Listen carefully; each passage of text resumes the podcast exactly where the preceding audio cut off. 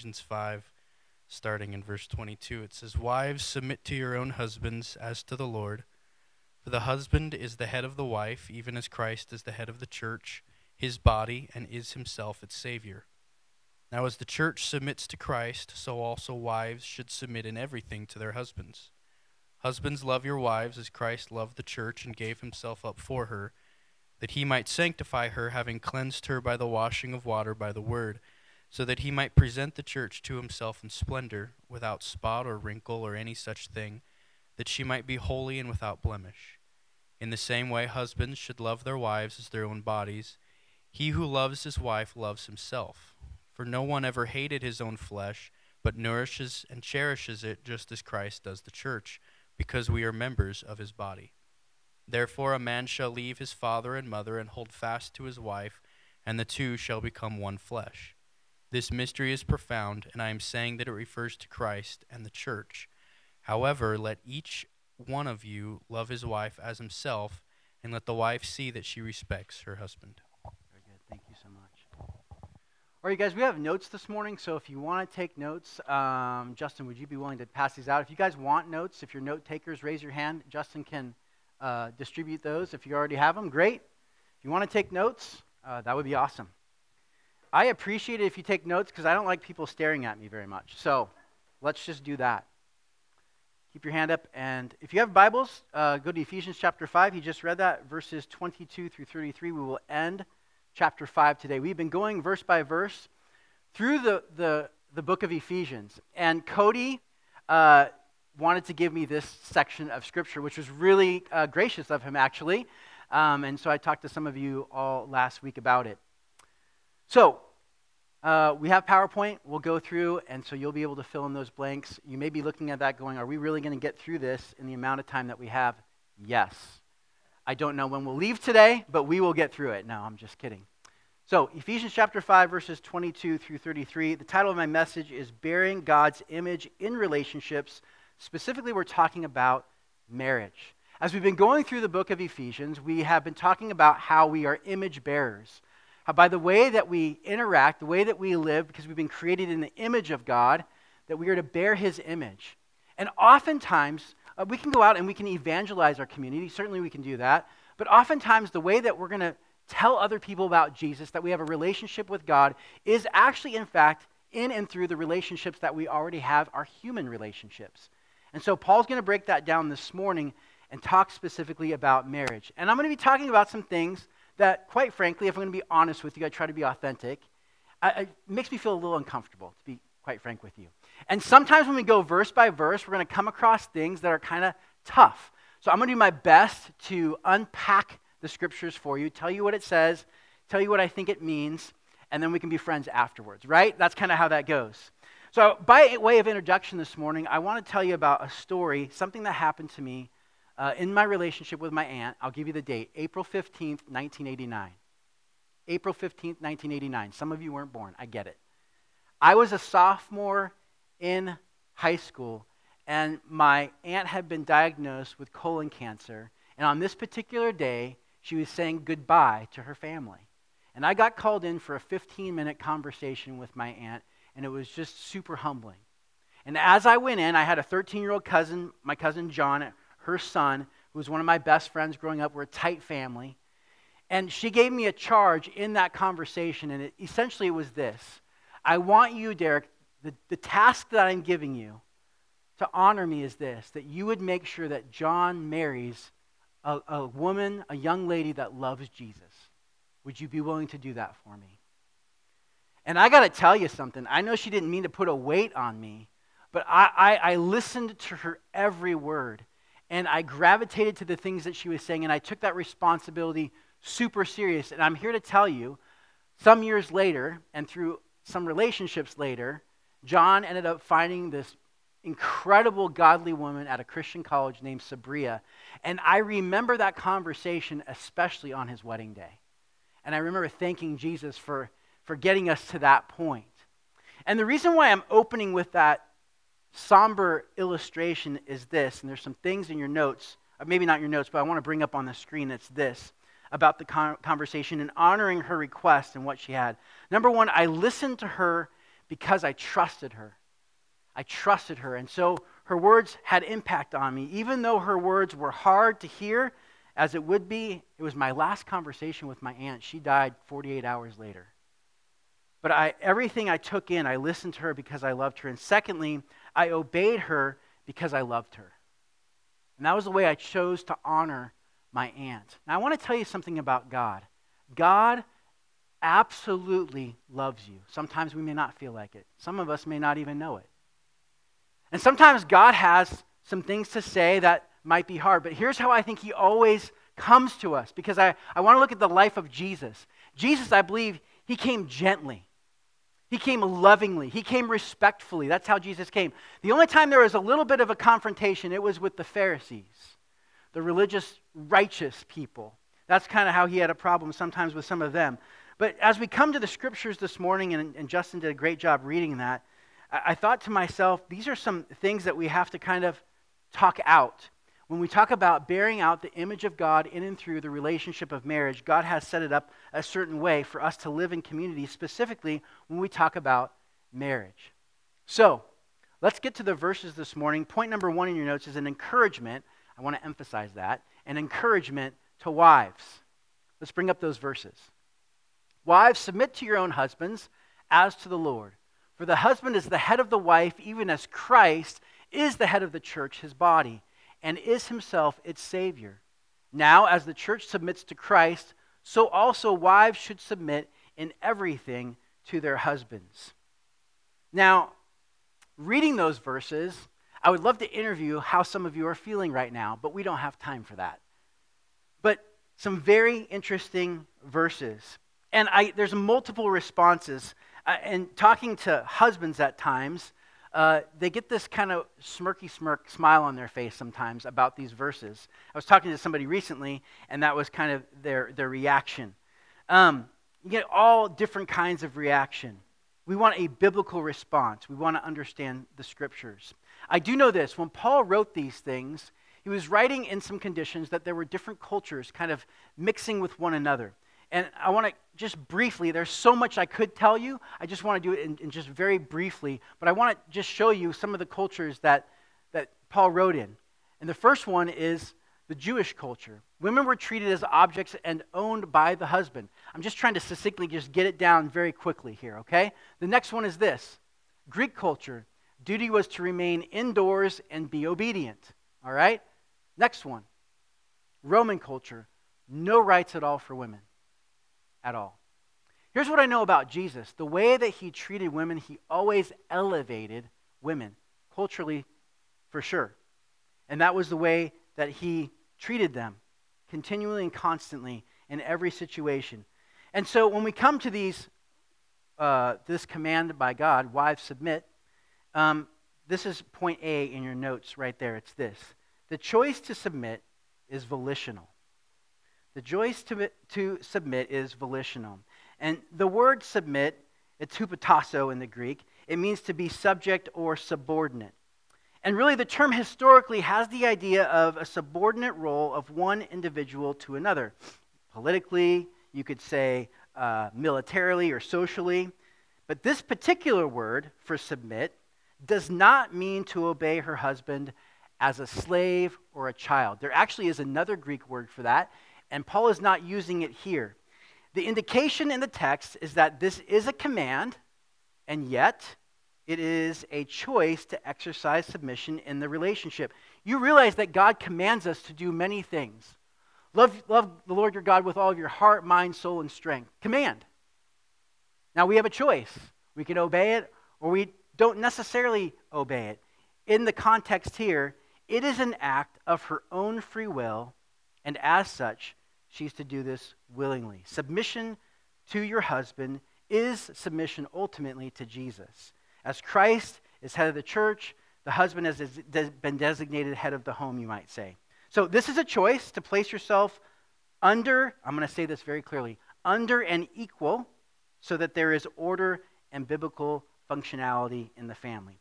Four things under this point. Number one is this the wife, this is, this is Ephesians 5.18 if you want to check it out. The wife, the husband too, is to be filled by the Holy Spirit. You realize that when we align ourselves with Scripture and we live out the things that God is calling us to do, the way that we do that often is we, we got to be spirit filled. The Holy Spirit must fill us to be able to do that. It's impossible to live out in any area without the filling of the Holy Spirit. And so Paul talks about that in Ephesians chapter 5 and verse 18. In Ephesians chapter 5, 21, he talks about submitting to one another. So there are parts in our relationships where we're to submit to one another. That's in body life too, but also in marriage. Secondly, the choice to submit is never forced. It's never forced. I don't know in your uh, conversations, but I have heard husbands say to wives, Submit, woman. That makes me cringe. I don't know about you guys. Uh, and there is some like uh, nervous joking there, but uh, never a good situation, right? Uh, so even joking about it sometimes. But nowhere in Scripture does it say that they should be forced, manipulated, mistreated, humiliated, or abused, even if they're unsubmissive. Any husband who would make their wives feel this way are not loving the way that God has called them to, and we'll get to that in a few verses. Here's the third thing you can write down her foremost responsibility is to her own husband. That's what it says actually in those verses. Now, I don't know, again, I don't know your social circles necessarily, but I actually have heard some husbands say to other wives that they need to submit to them. That is, to me, that's kind of creepy. So, all that to say, I'm just saying to you, her foremost responsibility is to her own husband. And then, lastly, under that point is this it is done as a faithful service to Jesus, as it says in the verse, as to the Lord. And we're going to learn pretty soon, it's an, actually an act of worship. It's an act of worship. So, just to be clear, there are a couple of kind of uh, applicational points that I want to just uh, have us think about as we go through this. It's this in your notes. You can write this in. This is not an issue of equality, but it is an issue of responsibility. As persons, as male and female, we are equal. We have equal value. Now, a lot of people look at different people for different reasons and they devalue them. This is not an issue there. Wives are not less valuable as people, Wives are not less capable as people. Wives are not less intellectual as people. And why are you saying some of these things? Because I've actually heard men say some of these things. And I don't believe that at all. When it comes to personhood, men and women are equal in the sight of God. But when it comes to position or responsibility, you know, this is one thing I know, even in working as teams. And, and I, I look at marriage as a team. I, I honestly do. But at some point, somebody needs to make the call at times. And I'm not saying that's true of your marriage, because if you have good communication, I think there's equal submission there as well. But in any organization, there is leadership, and God has designed leadership in the home, and at the same time, there is to be submission one to another as well. So it has nothing to do with capability. So let me give you a quick illustration of that. You could have a woman be a CEO of a large company and come home and have a different position and responsibility in the home. Just different. No less value there at all. Um, so that's something I think that we have to understand. Secondly, another point of application is this this is an issue of dignity as it takes integrity to live this out biblically. This has to do with your character. Here's what I know about Jesus and the Holy Spirit the Holy Spirit it's called sanctification. It's a fancy word for becoming more like Jesus. We, as we go through life as believers in Christ, we're being conformed into the very image of Christ by the work of the Holy Spirit the, from the inside out.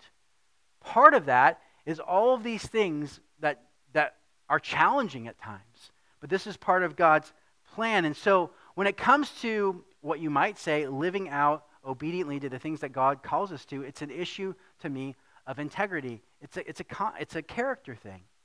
And so, um, your participation in marriage and bearing out the image of God, what I mean by this is when we align ourselves with the scriptures, it gives the Holy Spirit the maximum opportunity for God to be seen because God works in those times.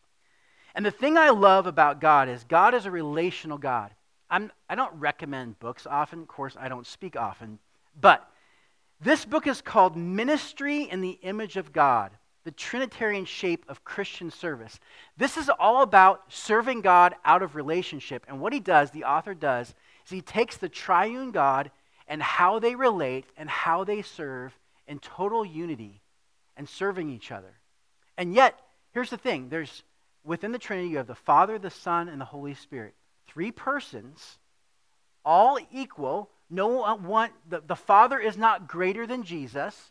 Jesus isn't greater than the Holy Spirit. So within the persons of the Trinity, how they serve one another out of relationship. And if you've ever read the scriptures, Jesus continually lives his life in what? Submission. I would even say glad submission to the Father's will. And if you know the ministry of the Holy Spirit, the Holy Spirit's ministry is to give all glory to Jesus. So everything he does really is in submission to the work, the completed work of Christ, and the ongoing work of Christ as the Holy Spirit continues that on. So there's even what this author calls, uh, says is glad submission in the Trinity. So it can work, and it's right there uh, in the scriptures and also uh, within the triune God. Here's letter B in your notes as far, far as the choice to submit. The choice to submit is positional. According to the verses 23 and 24, the husband is the head of the wife as Christ is the head of the church, and that's just what God has ordained by position. Again, nothing to do with value. Now, in those verses, it does say in everything. And reading those words, I almost feel like it's fighting words. And so, just to say, in everything to me means nothing to be ever outside of the will of God. Nothing to be ever outside of the will of God. Obeying God always supersedes anyone else. Let me share with you a story of how this worked because I believe in the church, God has designated men, the husband of one wife, as it says in Scripture, 1 Timothy 3, Titus 1, for elders are to be the husband of one wife. So, uh, male elders in the church. As we would gather in a church, I was on staff at a church in Colorado, and there were 12 elders at this church. we would gather for hours to pray and make decisions, and anytime there would be a huge decision, one of the things I loved about our senior pastor is he would always challenge us in the same way. This is what he'd say, something very similar to this. He would say, Guys, I need you to do something about this major decision that we have. You guys are married, and I trust your wives. They see things, they hear things, they feel things that we don't oftentimes see, hear, or feel. They know things, whatever it may be. I want you to go home. I want you to tell them, unpack this whole decision that we have before us. Give them all the positives and all the negatives. And then I want you to pray with them, and I want you to listen to them. And then when we gather next month, I want to compile what they have to say, and we need to strain that through this decision. So here's what's interesting. Oftentimes, when we'd make a decision for the congregation as elders, what they didn't know is it was a decision from the elders, right? By the elders. But often it would come on the advice of our wives. I would go to my wife, June, often and say, This is what's going on. What do you know? What do you think? How do you feel? And go through the whole thing. Hopefully, take pretty good notes and then go back and report. So I share that to say, again, equal value, understanding different roles and responsibilities, and yet living and working together in submission with each other to advance the cause of the gospel and love God and love one another. So, kind of what it looks like right there. So, here's point number two in your notes it's an encouragement to husbands. And as we read the text, one of the things I found interesting was the text itself in the original was about three times longer for husbands than wives. I don't know what that means. I don't know if there's just more for us to do. I'm not exactly sure. I don't know if we have a hard time comprehending this, but that's true. It's three times longer. So, Ephesians chapter 5, verses 25 through 30, this is what it says Husbands, love your wives as Christ loved the church and gave himself up for her, that he might sanctify her, having cleansed her by the washing of water with the word so that he might present the church to himself in splendor, without spot or wrinkle or any such thing, that she might be holy and without blemish. In the same way, husbands should love their wives as their own bodies. He who loves his wife loves himself. For no one ever hated his own flesh, but nourishes and cherishes it, cherishes it, just as Christ does the church, because we are members of his body. Point A, or letter A in your notes, is this the choice to love is unconditional.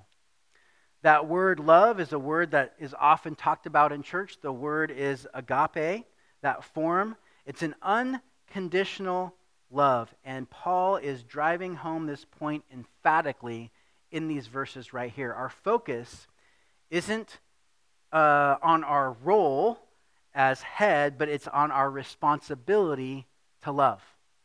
That's to be our focus, to love.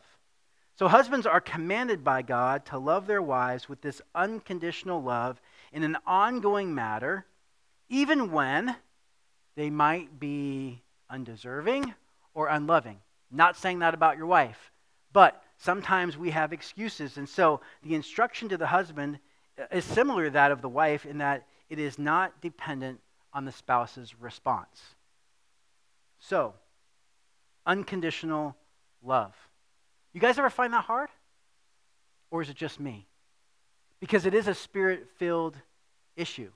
We need to be spirit filled to accomplish these kinds of things. The husband's responsibility is to love his wife um, in an unconditional way. Here's number two, according to latter verse of 25. The choice to love is sacrificial. Sacrificial. Now, as I was studying out this week, I began to evaluate the way that I love my wife, and I got convicted um, because I got challenged. So hopefully we can think about some of these things and the way that we are loving our wives. For those of us who are married, for those of you who are not married, you're like, why am I listening to this right now? Well, we want an indication of what it means to bear out the image of God in relationship in marriage.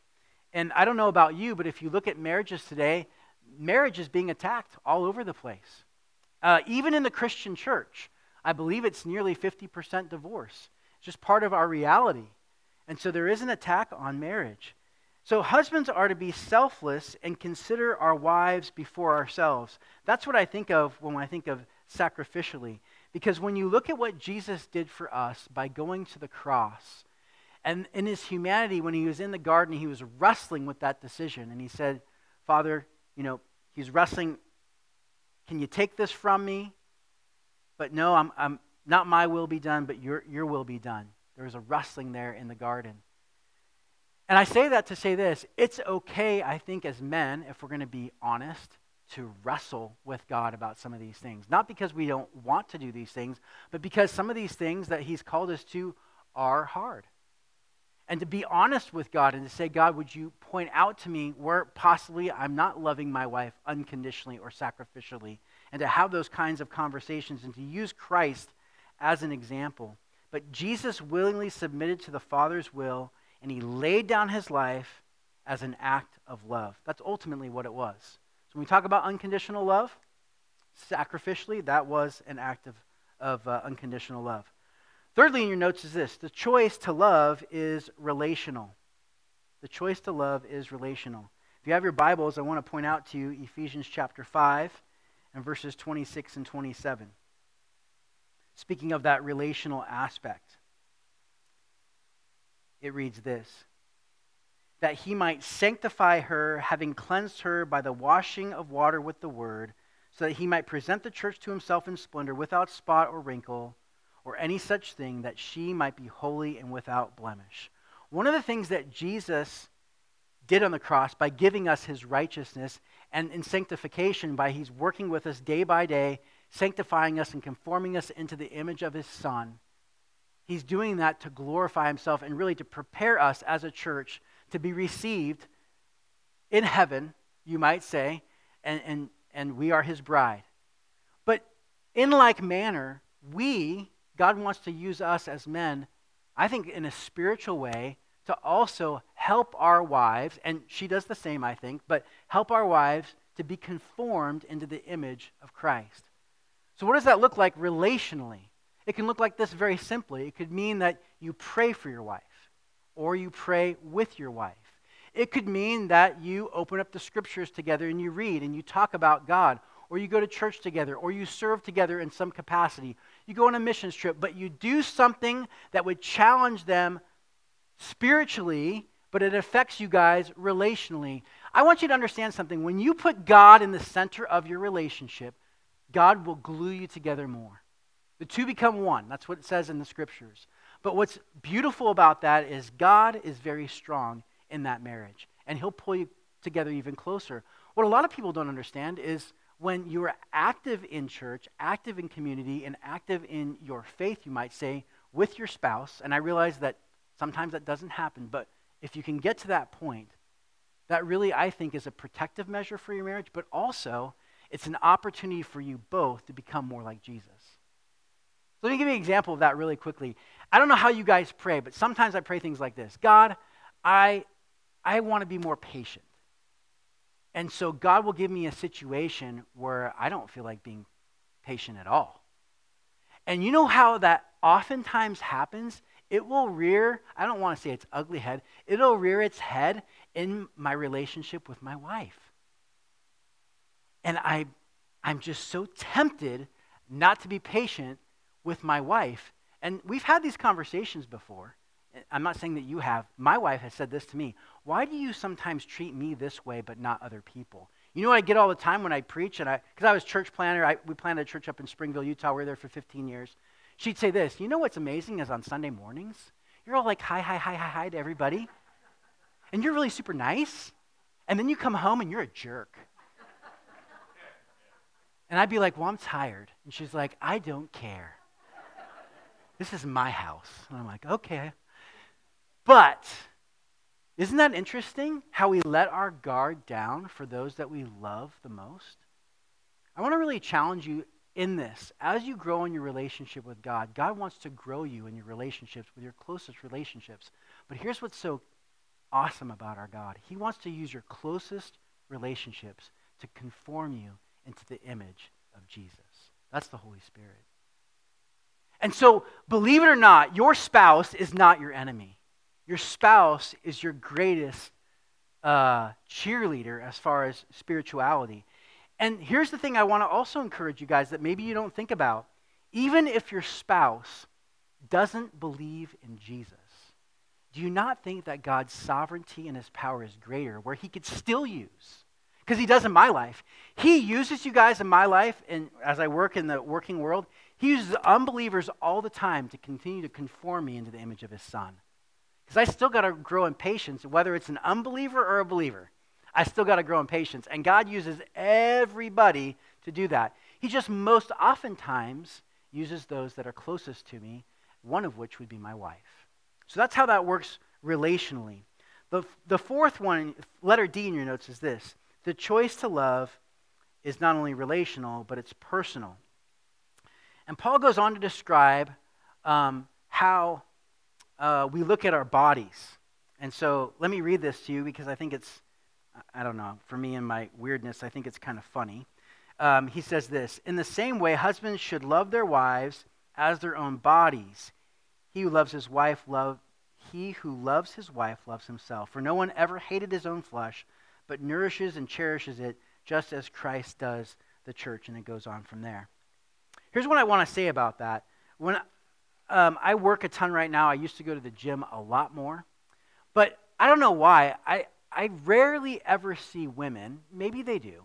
I don't know. But I always see guys in front of mirrors. They really love their progress. Or maybe lack thereof. I'm not sure. I don't know what's going on. But they can spend, I've watched some guys, they spend more time in front of the mirror than they do pumping iron sometimes. I don't know what's going on. And I'm not saying every guy is so self confident that they just love themselves that much. But here's what I do know about all of us in these kinds of opportunities or situations we will protect ourselves. We will protect ourselves. And so, as Christ is head of the church, the spiritual body, so too the husband is the head of the marriage, the familial body. Care for that body the way that you care care for like your family, care for your wife the way that you care for your own body. It's natural to love and protect yourself.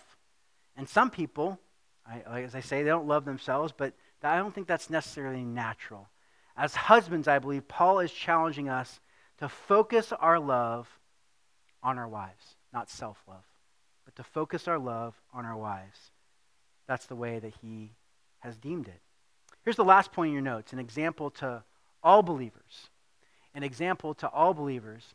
And here are the verses that go along with that verses 31 through 33, finishing out chapter 5. It reads this Therefore, a man shall leave his father and mother and hold fast to his wife, and the two shall become one flesh. This mystery is profound, and I am saying that it refers to Christ and the church. However, let each uh, one of you love his wife as himself, and let the wife see that she respects her husband. As Paul wraps it up, one of the things I, I think he's really driving home is this the way that we image God, perhaps like n- no other way, is in the relationship of marriage. Very unique, that relationship. And, and so Paul quotes Genesis 2.24 in verse 31 right there. We have become, as men and women, as there is a husband and wife coming together as one flesh.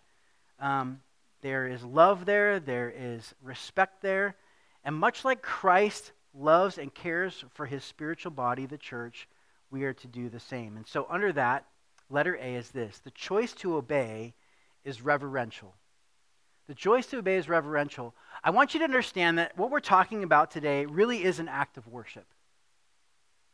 For wives to live in submission to their husbands, for, for husbands to love their wives as Christ loved the church, if we come to God and we say, God, we want to do what you want us to do because we love you and we know that you love us and you've set it up a certain way, and we know by doing this, it is the best possibility to image who you are. And hopefully, that you know, just like my aunt had hard words for me, I believed her because I trusted her and I obeyed her because I loved her. The same is true of Jesus when it comes to these kinds of subjects. And so, something to think about. Secondly, is this the choice to obey is practical. Not only is it reverential, not only is it worship, but it is practical. God is glorified when we live according to his perfect will. He's glorified. And there are practical ways to do that. Ephesians 5:33, if you have your, your Bibles, this is what it says as far as the practicality of it. It reads this. However, let each one of you love his wife as himself, and let the wife see that she respects her husbands. A lot of guys, as you well know, they they feel loved when they are respected. So the question oftentimes is well, how do I love myself? Well, I know this. I don't know how many of you guys know about the love languages or you believe in the love languages. So with the love language, we receive love a certain way and we give love a certain way. And oftentimes we give the love that we want to receive. So, a great example of that, I want to love my wife. Let me give you a story. For years and years and years, I've been married uh, for almost 27 years. For years, I would come home after a long day of work and I'd think, man, I want to love June today, so this is how I'm going to do it. Because I did it according to how I feel loved. Mine is acts of service. If you want to love me and you do something nice for me, like uh, some sort of act of service, I feel loved. So I'd come home after a long day. We had five kids in five years. I don't suggest that, okay?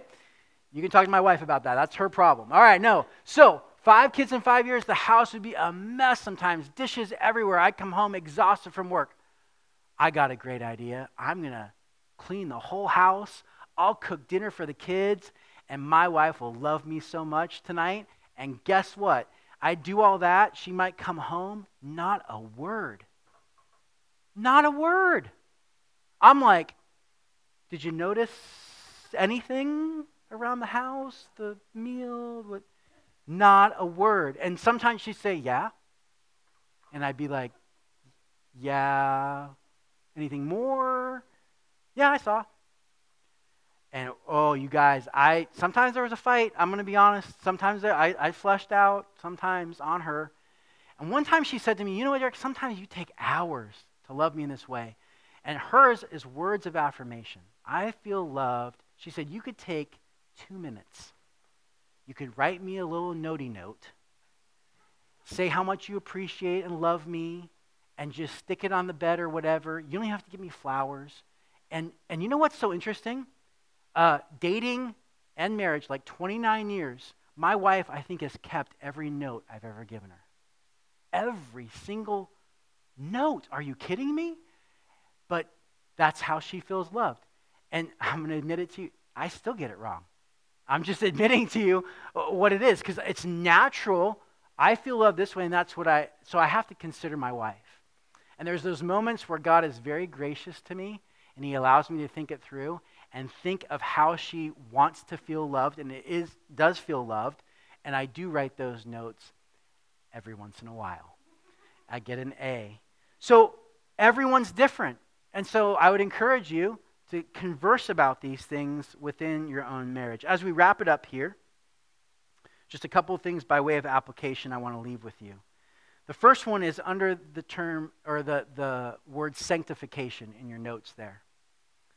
And it's this for both husband and wife, this is a spirit filled issue. When I wake up in the morning, I try to, in my prayer time, my devotion time with the Lord, is Lord, would you fill me with your spirit today that other people would enjoy your fruit? The fruit of the Spirit, according to the Bible, is love, joy, peace, patience, kindness, goodness. You guys ever heard of those things? Self control. That people would enjoy that fruit from my life. And that my wife, especially, would enjoy that fruit as I love her that she would enjoy the fruit of the Spirit. So love would be one of those, but also those, those other characteristics. And so for both the husband and the wife, that's important. I have this quote. I think it's in there. Would you bring that up? Uh, there's no quote there? Here's the quote then. I didn't put it in. It's this Success in marriage is more than finding the right person, it is being the right person. And so as you as you go through your day that you would ask God, God, help me to fulfill the responsibility that you've called me to would you fill me with your spirit so that I can do that? Secondly, is this word edification. For both husband and wife, the focus needs to be on one's own responsibility. What do I mean by that? Well, um, men or husbands, probably not a good idea to go around the house going submit, submit, submit. No. You need to focus on your responsibility. She needs to focus on hers. Um, that's just a suggestion um, that's what I think God has called us to do. And that will edify us in the marriage. Lastly, for this purpose, and its purpose of evangelism. For both husband and wife, it is an opportunity to feature what the relationship looks like between Christ and the church. Ultimately, that's what marriage is a picture of. And as people see us function in a biblical way, and we we love each other in this way, by loving God this way, my hope is in this lost world that is struggling so much in marriage that we, as a local community of faith people, we would have marriages and just actually relationships that show that Christ is doing something in and through our lives. That we don't even have to say anything with our lips. They can look at our lives and literally know, they may not know it's Jesus, but they know there's something different. And I pray, because I actually, sitting in here, I won't point that person out. I have someone that I work with, and her and her significant other, um, I haven't met them all that long ago, but when I met her, I began praying for her, her relationships. And one of my prayers was, she may not know it's Jesus, but I hope and pray that she sees Jesus in me. There's something different about me. The way that I work, the way that I treat people, all of that to point to Jesus marriage ultimately is that opportunity as well. And so, some things to consider. Next week, Cody will be here. Uh, he will be here, um, but I am speaking next week because Cody said, I want to hear you speak. And I was like, uh oh, okay, sounds good. I'm going to call Cameron up at this time. This is a moment for us to reflect on how the Holy Spirit has been speaking. Maybe you're not married this morning you're like, I don't really know what this has to do with anything. This is an opportunity, like I said, just to review our relationships and the way that we are imaging out God. One of them being marriage. Next week, we're going to talk about parenting. We're going to talk about working next week as well. Other ways that we can image out God. And so, as we sing, it's an opportunity to come to the communion table. It's open. How we do it at Christ Community, a lot different than other churches, perhaps. The invitation is for you to come to the table and to take the bread, to dip it into the juice, the body and the blood of Christ, which it represents, and to remember what Jesus has done, for us. You can do it at any portion in the song service. We're going to sing three more songs, I believe. At any time, you can just sit in your seat, enjoy the worship, sing along with us. Um, and then at the end, we'll pray and we'll be dismissed. So, Cam, would you lead us?